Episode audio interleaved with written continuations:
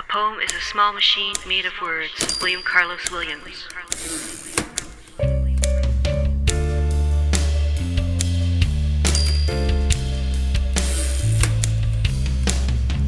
Welcome to The Small Machine Talks, exploring the poetry scene of Central Canada and beyond, with Amanda Earle and A M Kozak.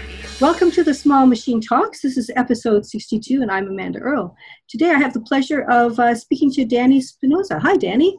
Hi, Amanda. Thanks for coming on the show. Thanks for having me. Well, it's my pleasure. Uh, we're going to start with, um, of course, we're doing this on, on Zoom. We're not in person, uh, unfortunately, but uh, maybe another time we'll be able to do this in, in person, which will be fun. Uh, for now, we're all just holograms, I think. Or I feel anyway, Amanda Bot. Okay, so here's here's a bio from the back of O O Typewriter Poems. Dani Spinosa is a poet of digital and print media, an on-again, off-again, precious, oh, sorry, precarious, sorry, precious. Mm. I'll precarious take both. Professor, the managing editor of the Electronic Literature Directory, a co-founding editor of Gap Riot Press, and the author of Anarchists in the Academy, Machines and Free Readers in Experimental Poetry. She can be found online at generic pronoun dot com and in person in Toronto. I'll post the uh, link to the site as well, and okay, to the book and everything else on the, uh, if I remember. Sometimes I, I claim that I'm going to put these things up and then I, I don't do it until much later, but that's my promise. At some point when I remember, I'll I'll put it up. Oh, that's wonderful. Thanks. Yeah, so thank, thanks very much for, for coming uh, and for being on the show. I want to open the episode by saying how much I admire you and the work you do as a writer and academic and as a publisher. You bring warmth, love, whimsy, and care to everything you do, as well as being fucking brilliant. Your work, you. You're welcome. Your work and your attitude, play, uh, uh, your uh, your attitude towards play, inspire me, and I, spe- uh, I suspect others. As you say in your in conversation with Kate in the afterword to O O, I like calling it O O. By the way, I know you, there are lots of ways to. Uh, a lot of people, I was thinking ooh, ooh as well, yeah. But I think that would be O. So I, I say O O. But, oh my God, make bad art. Make some art that sucks. That's such a freeing thing for women to hear. We've been bombarded with expectations of perfection in life and poetry and everything we do. Yes, as you and Kate discussed, perfection closes rather than opens the conversation. You have done a lot to keep the conversation open, and I thank you for it. uh, thanks so much. The feeling is really mutual. Yeah. It's it's almost like that's the end of the conversation. We can go home now. We're, we're done. Our, yeah, yeah. Uh, That's it. Yeah, yeah. No, instead, I have, I have. Okay, I, I have a few questions here, if they, and hopefully they make sense. Um, in your intro, you talk about the O O poems as being tributes of love, but you also mentioned that your relationship with visual poetics is fraught. Mm. Fraught, I think, is what must be one of my favorite words. I love the way that word looks, the way it sounds. Mm. In the afterword, you talk about loving that weird machismo artist artist persona and hating it for how it has fucked up the community. I feel that in the tension between the work, such as Uh, the work you created and the and the uh, inclusion of men who had some challenging associations, such as Carl Andre.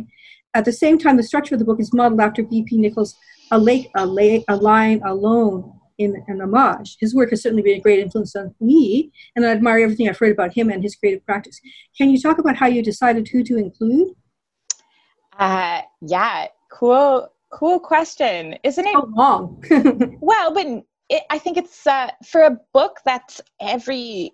most of the poems are people's names. Yeah. I don't know that I've ever actually been asked how I decided uh, on on the poets. So that is um, a great question. The truth is, I didn't. I decided on poems, which um, meant I ended up including people that probably I wouldn't have otherwise if I was thinking about uh, what kind of tradition or what kind of legacy I wanted to create or reference or work through in the book. It was very much, I was working with a lot of uh, bought, used, or available for free online uh, anthologies or collections or journals of typewriter poetry that were quite old. Um, or I'd borrow books from friends, and it was very much a flipping through until a segment of a poem caught me.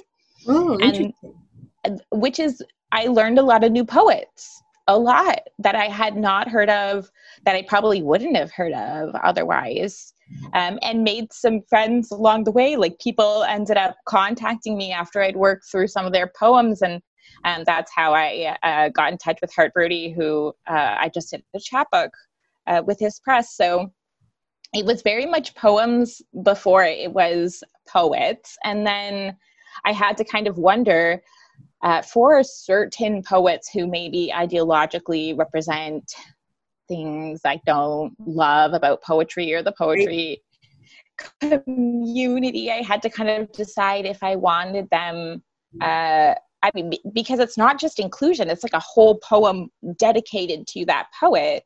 Uh, and I think to me it was more important to uh, take pieces of the poems and work through them and make them mine, and in some way, like in a tiny weird way, like make that poet mine for this moment, take take over the persona. So I think that's what I was working through. I know that's a cop-out. I think it's very interesting. It's, it reminds me a bit of, uh, you know, the idea of chance operations too, right? Like like uh, Jackson McLow or other people who kind of the way they, well, they set up constraints in that case, but still that way of discovery of something. I, I think it's interesting. And I, I don't know, I think it's one way of handling that issue too, because otherwise there's a difficulty if you just end up Um, curating away from anything that causes tension. Well, that's an issue too, right? So there's a tension between giving space and and and and not. But I, I like the way you navigate this tension of tribute and fraught, how the frame of the poem is used to contain the unspoken and the dare not to be spoken. So for example, you for the Raymond Federman, the experimental writer, a quote from your um, what you've written there, I am struggling still. Good femme tears, good old boys. Like that's that's great. Like you've you've opened space there, right? In in that in that. So in a way, it's subverting that voice in a way too. So or Ciarin, uh, he jammed naming poets, and aren't you tired of explaining? And then uh, pay, so much depends. W C W again, uh, or uh, with Marianne Holmes Hansen, morning after pill, ejaculate on the sheets. Um, I, I got I Googled her and got a bio where most of the words were striked out. Her practice to challenge perceptions and uncover and inter interrogate structures. So yeah, and then and then like your poem, I, I want a confessional. Like all it's all subverting these voices in some ways, you know, both tribute and subversion. So I thought that was pretty pretty brilliant. I like to. The more I read that book, the more I get out of it. So I think that's. Well, and you're pull you, you've pulled like my three fav my three favorite poems from the collection, I think, in this question, um, because they're, I don't, for a long time I was like, oh, I'm stopping writing lyric poetry because I am like a fucking fancy and academic lady, and like lyric poetry is pedestrian crap. And uh, but I think that was like really deep-seated stuff in me of being like, this is a teenage journal that you're writing, and that's bad, and that's not serious work. Uh, and I, I for a really long time was pushing against that part of me that was like, but I also kind of just like want to bitch about how like that. Uh, that Marianne Holmes Hansen poem is entirely me complaining because I was getting an I U D and I had problems yeah. with my I U D. And oh. interestingly, I'm waiting to get a new one right now. I'm just like, it'll be a new poem. a new poem complaining about this. And I was just like, you know, like I keep saying to my partner, to Jesse, I'm like, you know, this one is your fucking turn. Like we're, we're jamming something in yours this time. Yeah. And that didn't feel like a thing you wrote a serious, certainly not like an experimental visual poem about. That seemed like the kind of thing that you like complain about over a glass of wine. And all of this, these three poems that you're talking about are, are about putting stuff that to me felt silly and stupid in, into the format that felt to me academic and serious. So I love that you picked those ones. Well, I'm glad, I think, now, now I don't like the word should, so I, I feel already um, conflicted about using this word, but the idea of of uh, of reading visual poems over over wine to me is ideal anyway, and to kind of combine the the, the confessional with the visual form. So, you know, I mean, I, that's one of the things I love about your work. I, again, you play with you play, and it's not that the play isn't. It's not that the work isn't serious. It's, it's substantial and serious. It's questioning, but it's also playful. And you should be able to be both. And you should be able to have wine or, or grape soda or whatever the hell you want while you're creating and and and, and reading and into, I, I don't see that's a, a problem, but I have those voices in my head too. Oh, I'm, I'm doing something that's fun, therefore it can't be, it's not important. You know, if, if, if it's fun, it can't be. What is that? It's, it's so annoying that, that, um, that we have that. I'd like to quash that uh, instinct too. Me too, but it's, it's so interesting too, because I think a week ago or two weeks ago, Kate and I were on the Pentract podcast. Yeah, I want to listen to, I keep meaning to, yeah. Yeah, they're so, they're so lovely. And I love Anthony and Clara over at Pentract. They're, they're yeah. such wonderful people. And we ended up talking about um, something quite similar. Clara was talking about, like, she asked, do you ever feel the shame? Like, maybe what you're doing is, like, not really a poem. And it's not really quite serious work. And some of the poets that I'm working through do quite serious work. I'm not going to say any names, but you know who I mean. Um, and that's why I think the whole book is structured around Nickel, because Nickel was at turns quite serious so work.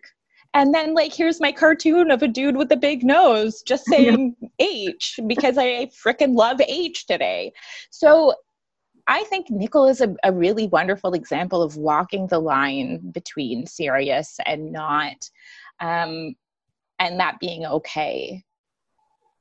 Yeah, yeah, I, I, I agree. That's good. I mean, he was so inspiring for me too. Even even in my um, my my sort of non-visual poetry. What do you call poetry that isn't visual poetry? I don't like I don't like some of these terms that I hear. Like, I don't like page poetry. Like, forget. But um, I I don't know what to call it stuff. It, tech, I don't know. Anyway, the other poetry I do, he he's inspired a lot of that. So so yeah, I I, I appreciate his playfulness. Um, he's one of those people that that sort of gave us permission to play, I think. And, oh, if he can do it and people love him, well, you know, I can do it too. Uh, in an open book interview when you were writer in residence, you referred to the titles as citations. And Kate, in the afterword to O O, talks about citations as a feminist act. Can you elaborate? Um, yeah, like... I was so frustrated when, I mean, I came up in my undergrad in CanLit classes with profs who were pointing me to experimental work. Like, I, it's not like I came from a very conservative kind of schooling. I had, like, shout out to Len Early, who was the coolest. Like, I got that education. And then as I started looking into those traditions, I was like, oh my God, look at all these women no one told me about. Look at all these racialized writers doing this work that no one told me about. And I was learning this stuff. And I just, there was a whole, whole chunks of this tradition just got completely left out. So yeah. For me, one of the most important things about citation is to, to point you outward. I always want, like, I would love for you to just, like, put down my book all the time and forget about it and go off and check out whoever you, like, it's, I love that in these questions you're saying to me, like, oh, I looked up her, I looked up her, yeah. I looked up her. That's me. That's exactly what I wanted. That's why I think it's so important, is to kind of turn, I take, I occupy the persona of this writer a little bit for a moment. I take it over for a moment, and then I, like, push you out. I want you to go out and away. So it's less about me and more about all of us in this conversation together. That, I think, is so important and uh, inherently feminist. Yeah, there's something collaborative about it too, to act as a kind of a conduit as well, to um, and to sort of introduce Um, and to sort of correct some of these erasures that have happened. I studied French literature at the University of Toronto. You know how many women we studied in four mm. years? Zero. Mm. Zero. But that was in the eighties. I, I hope that it's better now, but um, I didn't I didn't start to read Simone de Beauvoir until I was a lot older. I didn't, you know, she should have been part of my program for sure. Sure, sure. But, you know, they they women didn't exist, right? Well, and then when I got there, it was very much, uh, you know, here's your class on contemporary Canada, and here's your week on, say, yeah. Phyllis Webb or Daphne Marlatt or someone like that. Like, you'd get that nice, cool week or two. Maybe we'll, like, put NourbeSe Philip at the end, oh. a nice quick nod. So that's where I, and then those little moments were like, oh, Oh, oh my God, this is so interesting. And then I don't have to, like, reread this, like, frickin' A M Klein or whatever. Yeah. I can go, I can go out to something that's really beautiful. Um, that doesn't get relegated to that tokenist spot. Yeah, that's it. Yeah, on your blog you wrote, name dropping and copious quotation are both good methods of being taken seriously as a woman in the avant-garde. Mm-hmm. In an entry about your book, Anarchists in the Academy, that's where, I guess that's where that came from. Yeah. I feel that O O name drops and also subverts through reclamation. So that's a... Oh, yeah. Oh, yeah. I'm very much interested in uh, like overtly playing the game. Yeah. Because it's, it's, it's so much, it's so much about, and it's to women, but it's also just in general. Um, in these poetry communities, it's very like, have you read, do you read, name oh, dropping, yeah. and, and testing, making sure you're passing some kind of literary test, which like I did that school. Um, I'm at this reading to like chill out. I don't need to be tested again. I've done enough. So it's very much just like, I, I feel like that's the reason why I started writing this book, was like, stop asking me. Here's a list of people I've read. There you go. There you go. It's it's done. And now we can start talking about the conversation rather. And that's what I think, if I think the name dropping and copious quotation thing is a is a, about the Johanna Drucker poem that I wrote, which is just scholastic quotation marks. Right. uh, who is Johanna Drucker is the beautiful, yeah. She's the greatest. She's yeah. the most wonderful scholar, poet. I, I'll, I'll follow her to wherever. Wonderful. I, I love her. I, I have to read it out loud because I love her blurb on the back of your book. It was so great. I told her, I was really like, W T F, what the fuck, does Dani Spinosa think she is doing copying all these mostly male poets? Look up your lock up your typewriters, hide your anthologies of classic visual poetry, protect yourself and the literary tradition from the stealth interventions of Spinosa, who is misappropriating works by every conceivable author of graphically scored verse in the name of some kind of femship that involves conversations with the dead as well as the living. The former are silent on the matter, and the latter, we shall see. Rarely has mimicry been used to such high-level hermeneutic ends. That's gorgeous. That is just right. Gorgeous. It's, it's so it's perfect for you, for you and for your book too. So I, I always think, yeah, I it really, was such a gift. Yeah, I like. I met uh, well. I, I met Johanna at, at the at the Canada Concrete, uh, mm-hmm. that great Canada Concrete uh, symposium in Ottawa, where where you you we were all there. It was a lot of fun. That was great. I I find myself remembering with great fondness that time. It was so much fun. Yeah, especially because we could all hang out. Remember that? It was a lot of fun. Yeah, it was great. Uh, much of the work of yours I've read and seen is playfully rebellious, fucking with the expectation of how women are supposed to act, with the concept of masculinity and femininity. For example, in Open Book, you write about your chant, um, one of your No Press chapbooks. Uh, in chant, um, I take up the stupid valley girl sounds I make and words I use, mostly filler, to intervene in sound poetry, which as a genre has vastly more interested has been vastly more interested in intellectualizing the violent, harsh, and guttural sounds of the masculinized body. I love this, and also your chapbook incessantly for Mariah Carey. Um, here's a quote from it.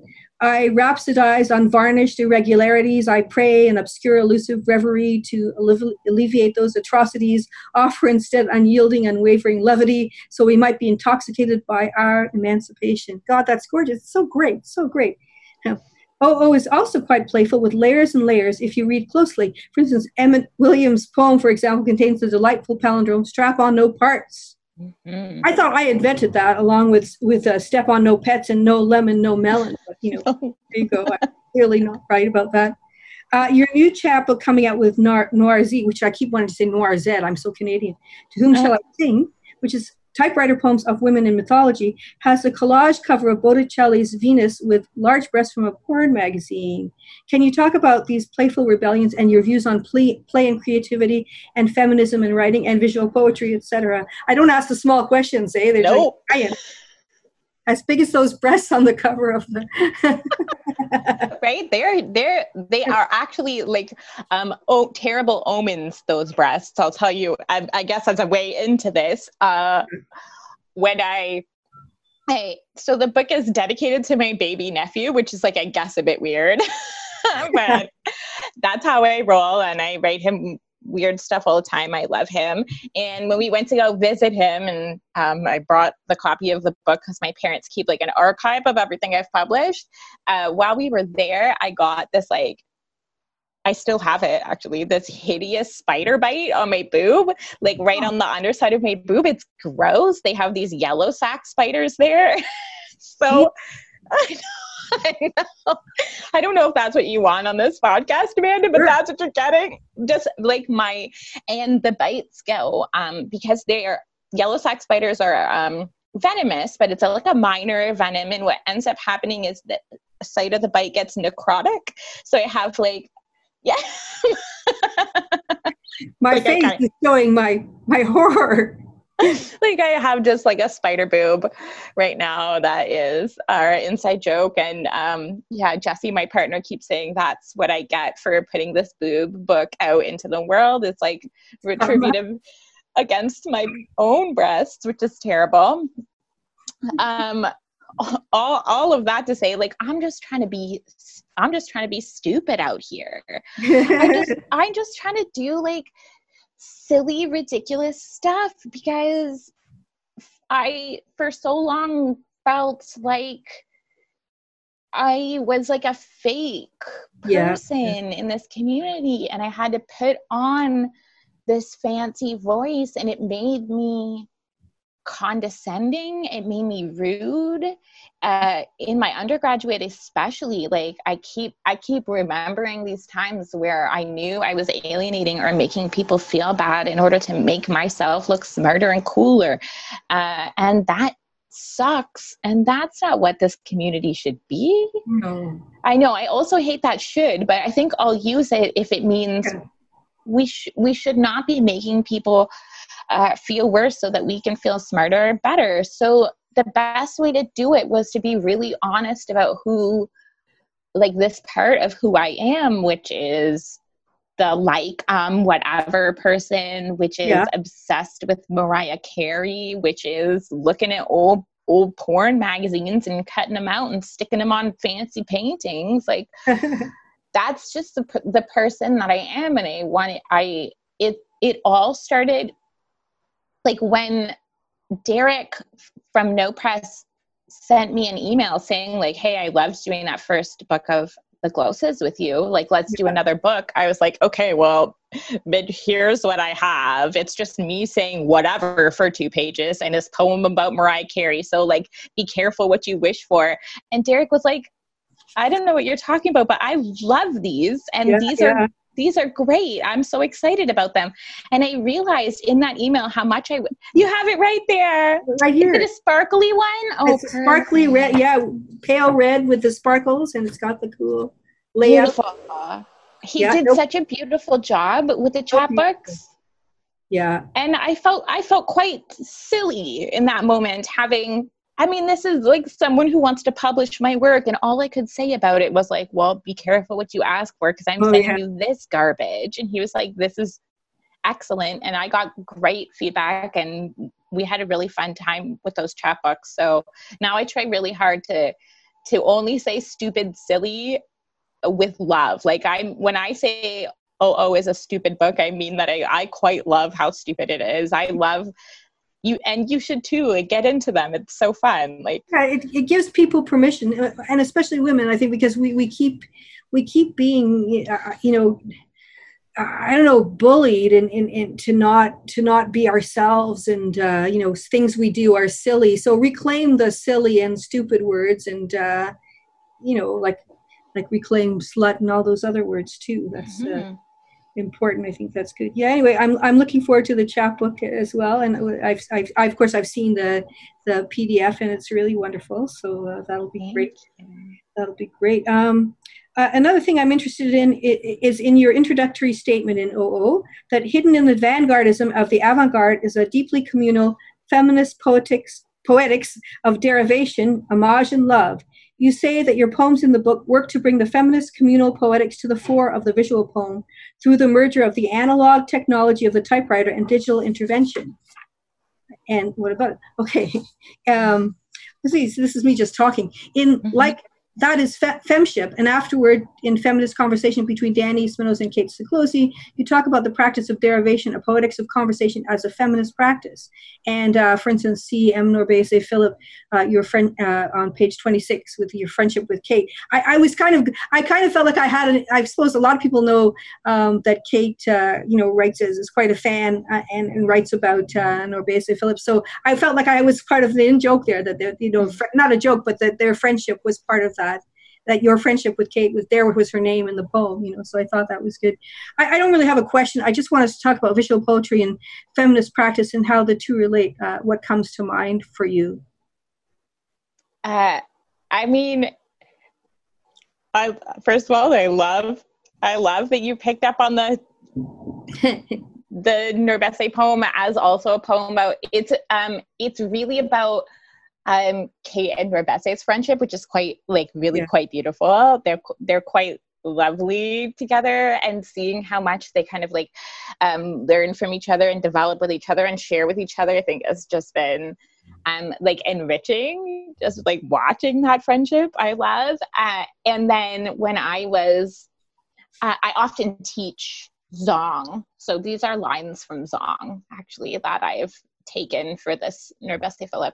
Uh, and at first I was like, I don't know, can I be, can I be using zong for this book? Like that felt maybe inappropriate. Yeah. Or like I was divorcing part of what zong was doing from its overall project. And I think it's, I think it's probably the, the best poetry collection to come out of Canada in thirty years. I mean, I think, I think zong is it. I think it's wonderful. So I was like, oh my God, like I feel so weird and I don't know how I'm going to take this. And I don't know if I'm going to do it. I thought about maybe working through something else, but Philip isn't as visual anywhere else as she is in zong. So I was like, I got, it's gotta be this. And as I'm flipping through, I realize there's this line, I see you, Kate. So it's, I took a picture and I was like, hi, does NourbeSe know that she was writing about you? And so she showed NourbeSe that page and NourbeSe was like, oh my God, you are there. Look at that. So there was even this like, right, there's this secret element there that even like none of them knew. It was like this secret femme connection beyond all of us inside of the text. And so I started like pulling out all these crafty domestic things that Kate and NourbeSe do, that Kate and I do, um, things where women's secrets, you know, when you're knitting, while you're dancing, while you're cooking, stuff like that, um, women's secrets get revealed in those places. That's great. Uh, so yeah, the whole thing is about, um, in this deliberately secretive way, recording those secrets, preserving them, but in this special way. And so then you come here and you say, I felt like I was in on the in joke, and it's just perfect. It's just perfect. It's like, exactly. Well, it's great. It. I didn't know that that line, and I should, I, I didn't realize that that line was right in zong. That's amazing. That's even more, that's like a, like a triple layer of, uh, that's a beautiful texture. I, I really love that. Yeah, some of the, the things that I thought of as um, Kate's wonderful article in Jacket two on fragility and the ephemeral as feminist practice. Mm-hmm. I, I keep going back to that over and over again. I, I find it so um, helpful to read, and I keep pointing it out to other women visual poets as well. Um, also, the intersection of craft and vispo, like uh, embroidery and vispo. There's um, Jessica Bebenek's uh, mm-hmm. work in knitting uh, the wasteland. I just, I'm, I'm amazed by the others. Uh, there's a, uh, an Asemic uh, writer uh, from the States named Paula Dam, who's doing some interesting things. Uh, Maria Damon's her, her embroidery too. Uh, Look at I've I've got you on the list too. A typewriter vispo by women, Dani Spinosa, Susan Connolly, who works primarily actually with word processor, but they look just like they, they're totally typewriter poets. She's from Ireland. Also erasure poems. Do you know Yasmin Seal? She does that. She's been erasing the Thousand and One Nights. Oh right. So amazing. So amazing. Yeah. So yeah. Anyway, there's just there's just so many interesting things going on and uh, uh, with women and visual poetry and the way. Uh, we're relating to the world, to politics, to misogyny and erasure and all that stuff. I, mm-hmm. I'm glad you're, you're part of that. That's uh, wonderful. And your work is introducing people to uh, to some of these um, um, other other visual poets as well. Uh, thanks. And I, that's nice to hear because I sometimes I'm not sure if my typewriter work uh, fits into that category because, especially in concrete poetry, I typically like associate the typewriter um, with this very male uh, tradition of concrete poetics. Uh, especially when you think about Soult was not working with a typewriter when the other um, concrete poets around then were. She was doing something very different. Uh, but it, it makes me think a bit of uh, Lai Chi Fan, uh, who's a friend of mine, and um, she's a scholar of like new media and digital humanities at University of Waterloo, is working on this project right now of like um, men who are thanking their wives for typing up their manuscripts and oh, all God. of these mid-century books, and how much of that labor was on women who were at home doing all the caretaking work and then doing all the typing work. And it just like evokes this horrible mental image of this like pontificating pipe smoking man pacing around his office while the wife is like uh, so I've been trying to think more and more about um when you think about the typewriter in terms of concrete or experimental poetry, it feels like a boy's thing, but if you look at it in terms of the domestic sphere and obviously the, the office space, the workspace as well, it's very much a feminized object. And so I almost want to like go back and continue to historicize the thing and um, think about the women's labor that was uh, not considered important, considered supplemental when they were working on working yeah. on the typewriter. That makes sense. And, and I had the next question, but it's basically the same thing about the erasure of, of women in the concrete poetry movement, such as Emmett Williams' anthology of concrete poetry, which featured only four women. And, uh, you know, it's funny, I, I've been doing a lot of research in the past uh, two years on, um, on, mo on mostly on contemporary visual poetry by women, but also on some of the earlier concrete stuff.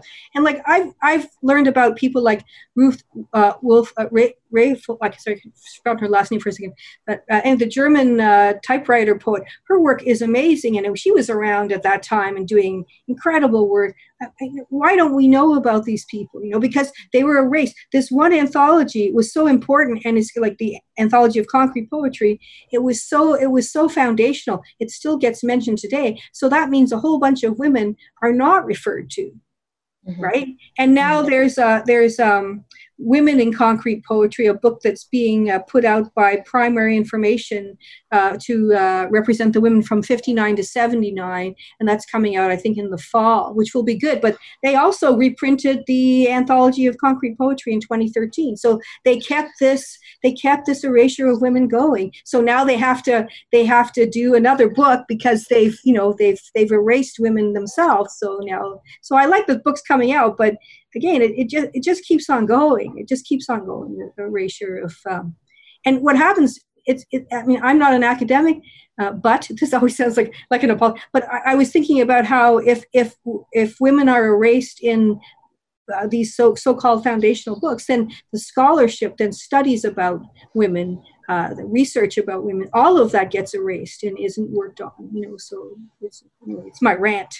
Yeah, well, because you're talking about access, and when you're, when you're a student who's reading and developing their knowledge of what's happening in these traditions, that becomes the grad student, that becomes the scholar. What you have access to in that early time, what you're taught as a part of that conversation is going to shape the direction your scholarship heads in. Uh, that is just like how it, it works. So if you're continuing to put out these courses and these anthologies and these articles that are, you know, name dropping Mary Ellen Soult and then walking away from it, exactly. Uh, you're, you're painting a picture that is not accurate. And I think everybody knows, like one thing that happened with, I worked with some wonderful dudes making this book, like like the the best dudes we have in this community. Yeah. Oh, and yeah. they they were all like, oh, I had never heard of this person, and I checked them out. And I, Gary was all excited. He was checking out new people. Rob was checking out people when he was reviewing the early glow. So it's like people wanted these names, they knew they existed. Everybody knew that the story we were getting was very one-sided. Uh-huh. And I had to do, I would say, quite a bit of work in in unearthing these people who, who these women, not people, these women who were yeah. doing this work and just weren't getting recorded uh, as a part of it. Uh, for sure. And then I wanted to, I wanted to keep showing that um, with the three sections on dudes and the one section on women, to keep showing how much like that, that pie, that pie chart needs to be pried open just a little bit to keep exactly. reflecting um, what kind of story gets told. For That's sure. It. I have, I have a mission. It's a small one, but it's, a, I never want to hear another male publisher tell me there aren't women making visual poetry. I never mm-hmm. want to hear that again. I never want to hear that again, because I still hear it. I, and from people who are supposedly are supposedly on this this side of the politics and on this side of the argument, um, I, w- without saying anybody's name, I have gotten a weird number of complaints about this book. Oh, yeah. Oh, I bet. I, I get complaints, too. Yeah, just like people who feel like um, it's too looking back. Or it's, yeah, that it's, like, I actually had someone tell me it's not the book that they wanted from me. Oh, my God. I know, but it's well-meaning. It is well-meaning, and I, I'm not trying to be crappy in case that person listens to this, because I do. I think it's just indicative of, like, um, certain people feel like we're at a place where we can keep moving forward and looking forward. And I do that. Like, my research is in electronic literature and new media poetics yeah. and kinetic poetry. Like, it's not like I'm some kind of Luddite, but I really needed to look back and, and look at this conversation you and I are having, the conversation Kate and I had. This is very much about still carving out spaces for us. That's it. Uh, feeling safe, because in order to play and be silly and stupid and ridiculous, you need to feel like you have, this is freaking Virginia Woolf, isn't it? Like, we need to feel like we got our own space and yeah, safe well, there. And and the thing is, too, if, if these women hadn't been erased from the conversation to begin with, we wouldn't need to look back. But the fact is, is we're not, it's not looking back if they've never even been part of a conversation. Mm. So, you know, no. I don't like that. But anyway, you can always write a sequel. So what the heck? It's, it's not a problem. Yeah. Write yeah. another one. You can write about the um, women uh, uh, uh, making visual poetry in in the twenty-third century, and we'll see how they're... That would be an interesting version. Yeah. twentieth sci- century Vispo. Uh, Sci-fi Vispo. I can't wait to see where it's headed, especially in what's happening in digital formats. I can't yeah. wait to see. And I think, and I think your work, especially your Vispo Bible stuff, um, really points to, like, just this kind of, like, great joy and, like, oh my God, look what I can do now. It's it's it's it's me learning how, it's me playing with Photoshop, and Photoshop keeps changing all the time. It's such a big, they they keep upgrading. I keep forgetting how to do well, because I'm not not forgetting how to do things, but they keep hiding. My main thing is the is the is the uh, transformation, right? So every time I, I want to use the transformation, they've they've done some weird thing to it, and I have to figure it out again. They've added some new features that mean I can't make the, the stuff I'm making now is different from the stuff I was doing five years ago because of the way Photoshop has changed. So I, yeah. yeah, I can't get back to that. I can't get back to Genesis okay. now that I'm in Acts and in, in the new the New Testament. So uh, yeah, well, thanks. It's nice to. It's it's still it's still fun to do. I don't spend as much time on it as, as I should, because I'm I'm busy with a lot of other things. But it's like a bit like a knitting project. You know, you kind of take it up when you have time, and you. And then I don't know how to how to get it published, because it's it's I mean, if it ever gets finished, it'll be massive, right? It'll be uh, like the Bible itself. So yeah. I, I I don't know. It's it's it's just a tricky thing. So I keep playing with it and stuff. And I just I met um uh, online a, a woman who uh, has also been working with spiritual texts, and I can't remember her. Her first name is Meg. I'll put her. But she does really cool things. She's doing illuminating uh, sacred texts and all this cool stuff, working by hand, and that's pretty cool too. So I'm finding other women who are working in, in sort of along similar lines with the with the Bible and other religious texts. So that's cool too. Again, uh, community and women who are doing things. So it's very cool. Yeah. Uh, oh, I, I actually have one more question. Amazing, amazing. I'm just okay. In Open Letter, during your writer in residence gig, you wrote love. love letters to those dear to you. I loved reading those. In general, I feel like love is part of your creative practice, including Gap Riot Press, which you co-run with Kate Siklosi. Can you talk more about the role of love in your work and about Gap Riot Press too? Love to. Love. um, Gap Riot Press is the best decision I ever made. Kate and I say all the time that if we had to choose between making our own poems and keeping running the press, both of us would pick the press, and there's no question. Yeah. Uh, it is so gratifying. We get to read some amazing work. We get to put out some beautiful books. Uh, we... In that Pentract podcast, they were asking us, like, uh, how do you see Gap Riot moving forward? Or do you want to get bigger? Do you want to start making real books? And we were both like, no, smaller. Like, I would love to get smaller. We're learning uh, bookbinding stuff. We're learning um, how to make really beautiful. Like, we're very, we're very inspired by Kyle Flemmer over at Blasted Tree, oh, Sasha so Archer. Yeah. At Simulacrum, we want to get more and more into these like beautiful poetic artifacts, um, things that are the crafty fragility that we're so interested in.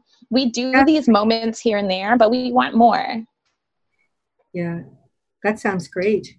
Yeah, I'm excited. Our latest season is uh, really good, really wonderful. We published another dude, so that's two. We've done now. We're, I like tokenizing men in the avant-garde. uh, it makes me feel great, and it also means when we do decide to publish a, a man's work, uh, it's just excellent. So uh, this latest book, Franco Cortiz's Of Fathers, is gorgeous, and it's also very much about how does this very cerebral, intellectual Uh, avant-garde work meet with the nitty-gritty, disgusting mess of the body. Oh, I great, think, great. Yeah, it's beautiful. Yeah, I love Franco's work. I've, I, I've, I've seen Fran- some of Franco's work. It's pretty cool stuff, yeah. Yeah, really beautiful. Um, Therese Mason-Pierre's work is speculative, like sci-fi poetry. Beautiful, gorgeous. Uh, Ashley Hind has this, it's, I, I was really drawn to it immediately. It's like this very almost teenage breakup poem, um, but visually experimental and just exploding, sprawling across the page. It's gorgeous. And then we published a first chapbook for um, Zoe Morris, who is a writer out of Louisville, Kentucky. So it's a very intense place to be right now. Um, and their work is about uh, navigating the intricacies of queer desire and power in sexual practice from the perspective of a sex worker, but it's written as a kind of theater that is performed by uh, Native Wildlife of Kentucky. Wow. Uh, right? Sounds and it's so good. Sounds wonderful. Sounds wonderful. Well, I'm glad, I'm glad that you... Um... that you're doing that. Sounds sounds great. I, I wish I, I, I'm a little bit broke these days, so I'm not buying all of the chapbooks and books and stuff that I want to buy. So it's sort of frustrating for me to, to hear all these great things, but uh, and and all the small press fairs, you know, not going on and stuff like that. It's uh, I mean, there there are bigger things in the world, but it's uh, just be nice to be uh, part of that again and uh, exchange and do all that again. Well, we will someday. Yeah. Is there any, I have one little note about O O Typewriter Poems, but is there anything else you uh, want to add about uh, anything at all? In your... uh, I don't know. I don't know. Just my, I feel like when I do my teaching, my rants are all, like I'm teaching right now writers and drug class. So the last thing that I want to add every time is um, we need to abolish for-profit prisons. Yep. We need to make automatic pardons for people who still have cannabis uh, charges. Uh, we need to abolish cash bail. We need to abolish bail bonds. Can that be my final? that, that's my thing I want to leave us with. Like, um, we we need to abolish cash bail. It's the most horrible, classist thing in the world, and I hate it. That's how I feel. There you go. Well, maybe, who knows, maybe we'll have some more links to something like about, maybe there'll be a petition I can add or something like oh, that. Yes. The, yeah. On the podcast episode as well. my final, the final, I like to sometimes uh, read just a little uh, note of praise about, about the work. So I will, I will, if you'll indulge me, I will read this little thing I wrote about your, um, your work here. Each poem in O O Typewriter Poems navigates the tension between tribute and fraught, sometimes engages with the work of the name creator, sometimes claims it as holding space for what dare not be said. Perhaps these works could be considered a response to and a breaking away from linear perspectives, the troubled histories of artists and typing over being a means to uncover, cover, and discover, just to square the circle. Mm-hmm. The quote from, the combination of manual and digital techniques is a cheeky response to absolutism and binaries. I love this book. Now let's see more visual poetry published by Canadian publishers and more by women, please. Amanda. There you go. And that's, I guess that's, uh, that's it for this episode of the Small Machine Talks. Uh, stay tuned and next time when I'm interviewing Sachiko Murakami at the end of, uh, the end of August. And uh, then uh, we have another interview coming up in September. Aaron Kozak and I will be interviewing James Lindsay. So that those are the next plans for the next podcast. Thanks, Dani, for being on the show. Thanks, Amanda. Nice talking. You too. Small Machine Talks with Amanda Earle and A M Kozak.